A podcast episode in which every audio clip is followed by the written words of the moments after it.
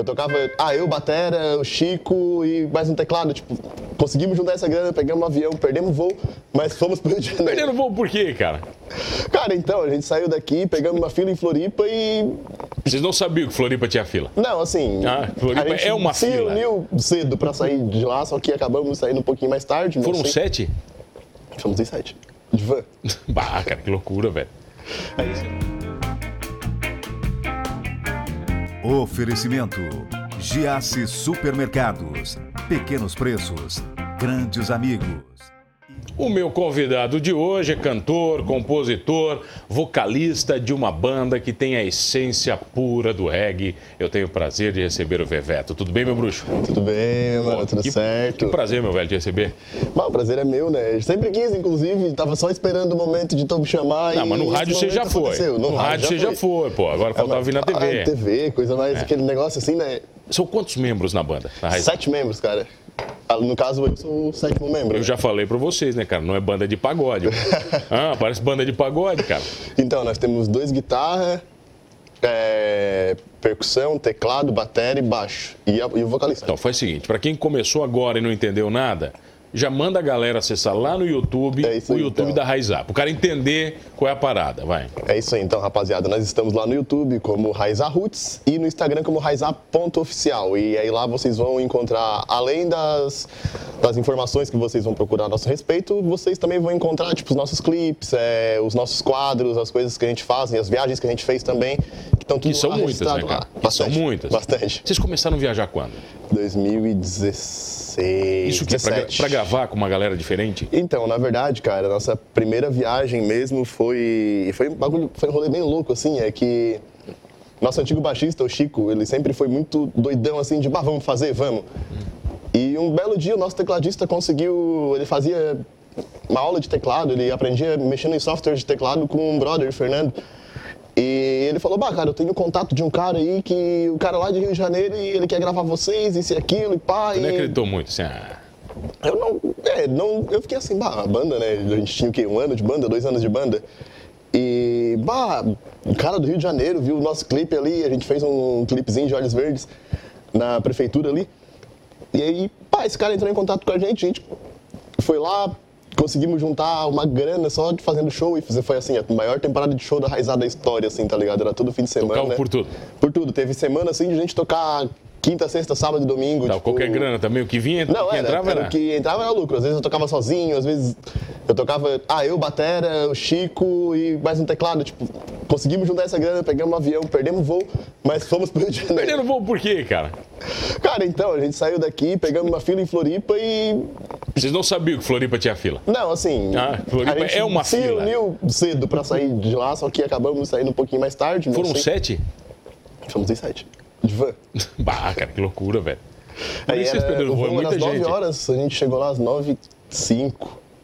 E já tinham perdido, não teve jeito? Não teve jeito. Caraca. Aí a gente teve que pagar o voo de novo e ir de novo. Essa foi a nossa primeira viagem pra te Então, pagaram no mesmo dia, conseguiram voo ou não? Não, a gente foi voar no outro dia, dormimos no aeroporto.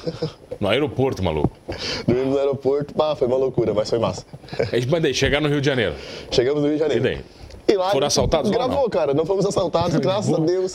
Não fomos Tava, mas tava com assaltados. medo, cara, de ir pro Rio ou não? Cara, assim, eu particularmente, não sei quanto gurizada, assim, mas eu particularmente não tava com medo de ir pro Rio, assim, não, não sei, eu acho que se eu tinha um medo naquele momento era medo de pegar avião, porque eu nunca tinha pego, e aí eu fiquei tipo, bah, eu vou entrar dentro do avião se esse negócio cai.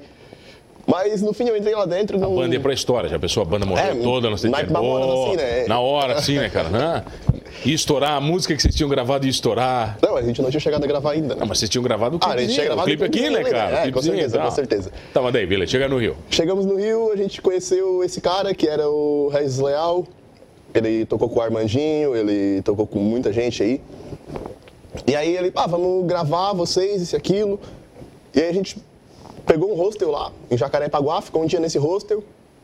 E aí logo na sequência esse cara ligou pra gente, ó, conseguiu o estúdio e tal, e a gente foi lá gravar no estúdio de Detonautas com o Fábio Brasil. Pô, massa, Foi nossa primeira experiência, assim, bem louca. Já Foi- começaram grande também. não, foi uma baita experiência. Aparecemos na TV também. Primeira vez que aparecemos na TV. No Music Box Brasil. E aí foi.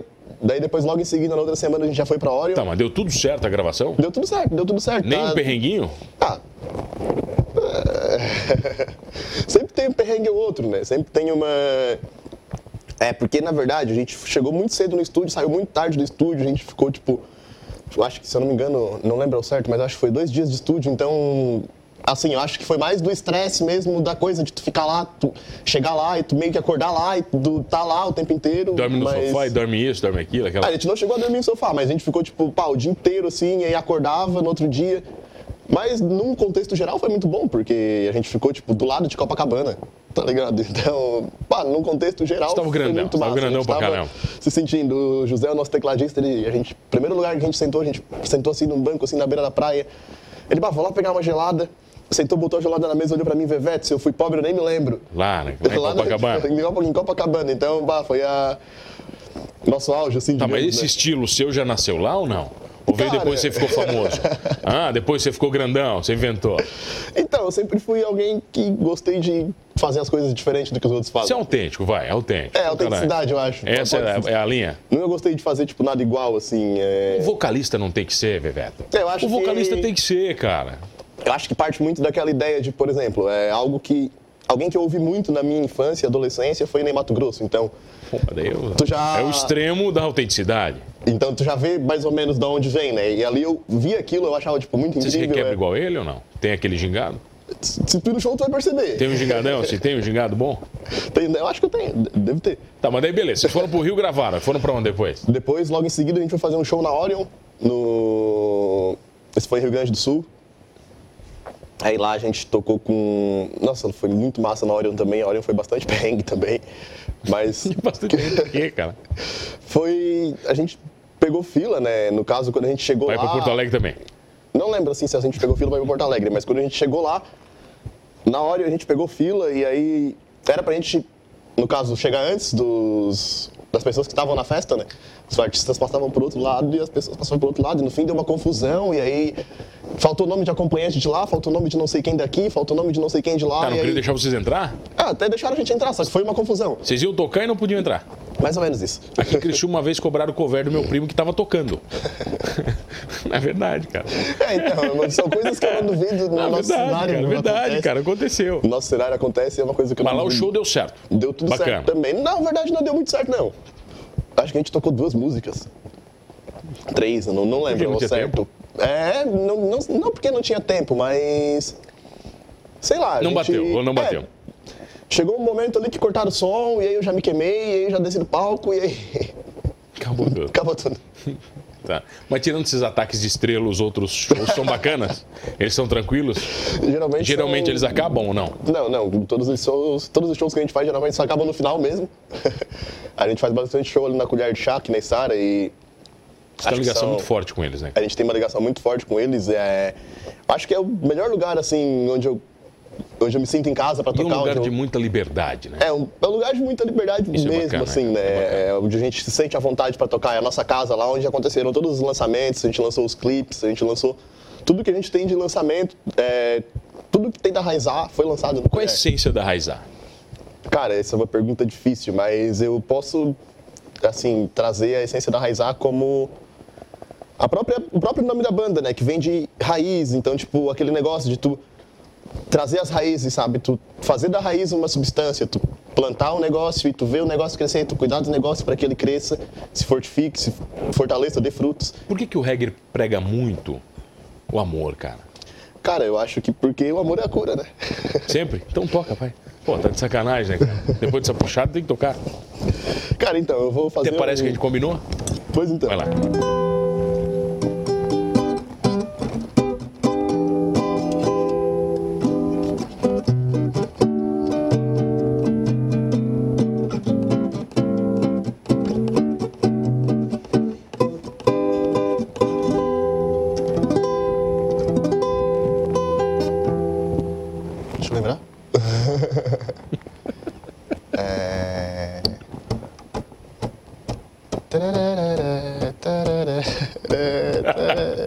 tararara. Lembrei.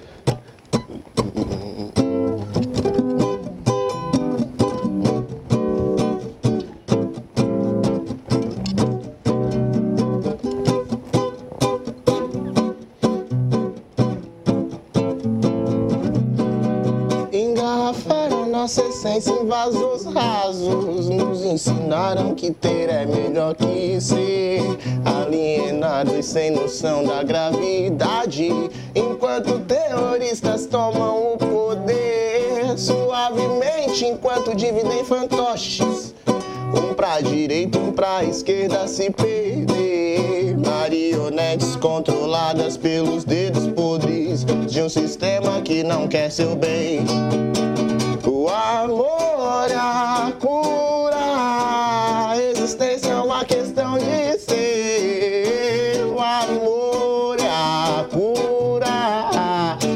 Vitória só depende de você.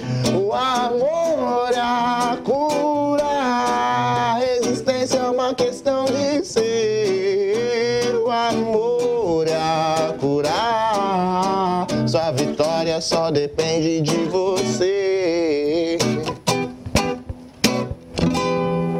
Mais um pouquinho na volta, pode ser? Pode ser? Eu tenho o prazer de receber ele, o Veveto, vocalista da banda Raizar, comigo aqui no Manos Talk Show. É rapidinho, eu já volto. Voltamos, voltei aqui no Manos Talk Show e você já sabe, comigo, Mano Dal Ponte, duas entrevistas sempre inéditas, bem afinadinhas, aqui na RTV. Canais 19.1 da sua TV aberta, 527 da NET Criciúma. Você pode acompanhar toda a nossa programação online no portal rtv.com.br. Perdeu um Humanos Talk Show? Fácil, sem desespero. Você vai lá no YouTube ou no Spotify, você curte todos os programas completinhos, inclusive este com o Veveto, vocalista da Raizar. É você estava me falando que você conheceu o reggae depois de velho.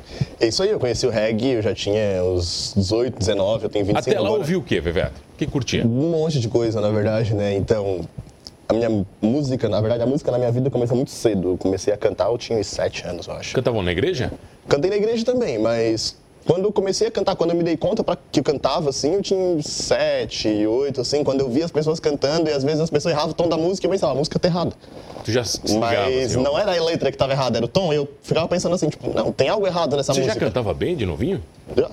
Pô, cara. Acho que sim, pelo menos Tem que eu lembro, já, assim. tem gente que já tem a voz boa, né? E aí, com uns 15 anos, foi quando eu comecei a ir pra igreja. Eu conheci um, um brother na escola. Eu, e aí, a gente come, eu comecei na igreja e ele me ensinou a tocar violão. Ele começou a me levar na igreja. E aí, eu comecei a ter esse contato maior com a música, sabe? E Mas a aí- música gospel te influenciou? A música sacra te influenciou? Nossa, total. Muito, cara. Total, total, total. Eu aprendi a tocar violão na igreja, eu aprendi tudo que eu sei a respeito de música, eu aprendi na igreja. Então, eu acho que, se não é a minha maior influência, eu não sei qual é até agora. Bebeto, essa história não é só sua, cara. Vem muito músico pica aqui conversar comigo e eu pergunto de onde o cara começou. Ele fala, na igreja. Engraçado, né? Banda da igreja, história, 10 anos tocando na igreja. Inclusive, Valcanaia eu conheci na igreja. Valcanaia fazia um som na igreja comigo. Eu congreguei com Valcanaia na, na Luterana, aí só uns sete anos atrás, sete, anos- sete, oito anos atrás. E foi lá que tudo começou. E depois, com uns 18, 19 ali, quando eu conheci o reggae, foi como do- logo em seguida eu já comecei a tocar em barzinho. Aí, que eu já trabalhava em bar assim à noite, né? Fazia uns drinks e tudo mais. E aí, Pô, tudo a ver, né? Nessa Quer dizer, brincadeira ali de pá, fazer os drinks, ver os caras tocando, eu fiquei pensando, bah, por que não, né? Eu poderia estar do outro lado. Não, Mas você não deve- começou o quê? Voz e violão? Voz e violão. Comecei tocando no Paulista e eu fui indo, fui tocando em vários lugares aí. Toquei no Jack Bone, Monastério. Fui tocando, fui, fui tocando nos lugares aí até que 2015, 2016, a gente deu assim uma atenção real para raizar. Mas daí você começa a viver só da música dali pra frente? Então, meu negócio de começar a viver da música começou em 2017 para 2018. Ali assim, você vira vagabundo. Até lá Ali você eu trabalhava. vagabundo. Ali eu, lá- aí oficializou. Aqui. Até lá trabalhava ficadinho, pá, certinho, daquele jeito ali, a vagabundagem pegou e. Mas dá Mas pra viver é da música, isso. cara, bacana? Com dá certeza, legal? mano. Eu acho que nesse momento de coronavírus é um pouco mais difícil de viver da música, mas assim, particularmente, eu nunca passei trabalho, nunca passei fome, sempre morei bem, sempre comi bem. Então eu acho que é, uma- é mais uma questão de organização do que literalmente de, de grana ou do que entra, do que sai, sabe? Eu acho que é mais tu controlar, saber onde Mas, gastar. onde- Bebeto, mas é uma, esca- uma escada difícil, né, cara? É uma escada difícil. É, assim, é, a Raizala tem cinco anos agora, né? E... Mas até então, quando eu comecei lá em 2017, é, eu comecei a tocar em bar, porque eu fui fazer uma participação especial num rolê que a Zélia tocou. E aí o cara do bar me viu tocando e falou, tu tens um repertório? E eu nunca tinha tocado em bar. Família falei, Zelle? É, família Zelle. É, Eu não sei, porque essa família teve umas 300 pessoas, né? Todo ano entrevistam cinco diferentes da ZL, pô. Ah, Quase que eu fui da Zelle uma vez, eu também. acho. Não, os caras nunca. Todo ano vem um aqui diferente. E aí eu fiz parte desse rolê com a ZL e aí o dono do bar ali chegou pra mim e ele, bah, Veveto, pai, eu gostei do teu som, isso e aquilo. E na época não era Veveto, ainda era Everton. Eles me chamavam de Everton, não me chamavam de Veveto. E aí, Combina, né? Nem combina. e aí, pai, gostei do teu som e tu tens um repertório. Eu, bah, cara, eu nunca toquei num bar. Ele falou bem assim, tá, faz o seguinte, prepara duas horas de som e vem tocar aqui na próxima sexta. Eu me apavorei assim, já. né? Eu, tá, vou preparar duas horas de som e vou tocar na sexta. Tá, duas horas de som, vai, média quantas músicas? Depende do teu aproveitamento. 50, 40 músicas? É, umas 40 músicas, depende do aproveitamento. mas Se é punk, pausa bicho. bastante, tu acaba reduzindo o número de músicas. Pausa, eu fala um toco- pouquinho, É, dá uma às vezes enrolada. pausa, falo um pouquinho, dá uma, tomo uma aguinha, pá. Mas é, é isso aí, 40 músicas, 30 e poucas músicas. Mas qual o segredo de tocar bem no bar, Bebeto? Porque o músico ele tem que ser invisível, mas não tem que ser invisível também, né, ao mesmo tempo. É, eu acho que é, são coisas que eu demorei pra perceber também e que eu, tô, que eu comecei a perceber agora no final, nesses últimos bares que eu toquei, que, por exemplo, são coisas que eu acho importantes, sabe? Por exemplo, o tu tocar de pé é uma coisa que chama muita atenção. Eu tocava até, até muito tempo atrás, eu toquei muito tempo sentado. Muda, né, galera? E aí eu percebi que quando eu tocava de pé, as pessoas elas me olhavam, porque tu tá num, sei lá, tu tá num pub, e aí tu tá sentado, com outras pessoas sentadas, em várias mesas sentadas, e o músico também tá sentado, e é um som ambiente, tu não... Agora, quando o músico tá de pé, aí tu olha pro lado, tu, tu, ouve aquela música, sabe, tocando, daí tu olha pro lado, tu olha de novo, e pá, tem um cara de pé lá, tocando, tu vai, tá tu vai prender atenção, sabe? Ah, entendi. Eu já é dica, que- já é dica pra quem toca na noite. Já é Toque de dica. pé. É uma coisa que eu aprendi agora, vi é, convivendo e aprendendo. Agora, eu acho que sei lá também, uma coisa boa para tocar em bar é tu ser versátil, eu acho. Por exemplo, uma curiosidade, eu não sei tocar a música Amor é a Cura da Raizá, isso foi um grande do grande improviso. Eu não fiz parte desse processo de produção da. A gente notou que você não sabe tocar ela. É, eu sei. Todo mundo notou. Todo Quem mundo tá em vai- casa e também. é, eu, assim, não pretendo aprender a tocar ela também. É. Você não toca nada no show? Na banda, nesses últimos EPs não, mas no próximo álbum da Raizar vai ter músicas que eu vou tocar. Apito. Então, não, violão. Ah, violão. Mas, né, quem dera aí, quem, quem dera, quem sabe. Na verdade, né, um apito, um, de repente aí, barulho de isqueiro batendo, tudo é som, Parada, né? mas tudo é som, né? tá, vem cá. E de tudo que a Raiza faz, o que mais te completa na banda? Cara, nossa, essa foi uma pergunta bem intensa, né? Eu acho que o que mais me completa na banda, mano, é quando tá na metade pro final do show e aí tu olha pra cara da gurizada, tá em cima do palco assim, e aí eu que canto não tenho, eu tenho uma visão muito de, de assim, tá no meio do negócio, sabe? Eu olho pra trás tá a banda, eu olho pra frente tá o público. Então, sabe, quando eu olho pra vocalista trás sente e... diferente, né? É, sabe, tu olha pra trás e tá a gurizada da banda ali, eles estão rindo, eles estão com aquela energia boa, tu olha pra frente, o povo ali tá esperando algo de ti, eu acho que é isso que me completa, sabe? Essa, essa troca, essa reciprocidade de tu olhar pra banda e tu sentir essa felicidade que eles também sentem em cima do palco e tu sentir que tu consegue passar essa felicidade, esse sentimento que a música traz, né? Tu, tu fazer essa troca com as pessoas, eu acho que é o que me encanta na música, na arte, não só na Raizar, mas nessa minha escolha pela arte, pela música, enfim. Tá, você lembra de, você lembra de mais alguma ou não pra tocar? É, eu lembro da maioria, só o vai, amor é a então. cura que eu Então vai, então toca mais uma pra encerrar. Qual que você vai fazer? É isso aí, então. É, eu vou. Eu vou dar spoiler. Manda lá então. É, essa música, ela vai aparecer, ela vai chegar né, no nosso novo álbum, que tá para sair no final desse ano. A gente tá fazendo as pré- as pré-produções agora. E aí, como em virtude ao Covid e tudo que tá rolando, a gente não tá conseguindo, tipo, se ver mais tanto e produzir mais tanto, mas pretendemos lançar esse, esse álbum até o final do ano. E essa vai ser uma das músicas do álbum, o nome dela é Passarinho. E ela é assim,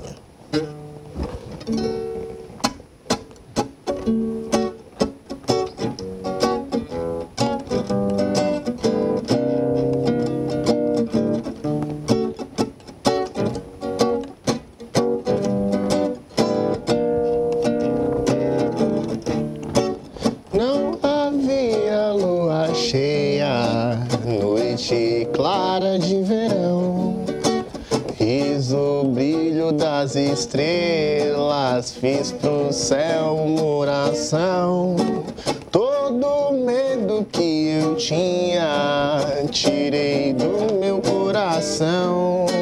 Me lacei no teu cangote, fiz nascer uma canção que vai e vem.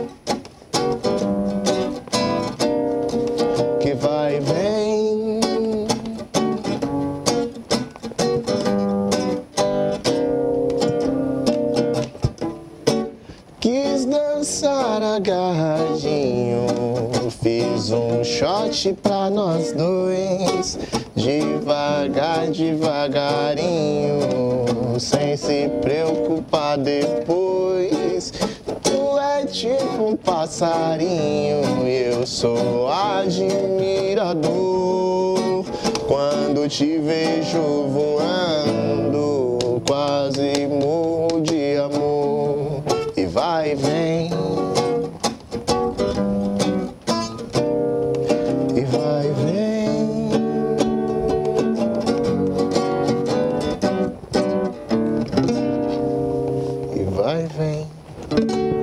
Essa entrevista. Acabou, meu bruxo. É isso aí. Que prazer te receber. Prazer, Bebeto, convida a galera para curtir a Raizar.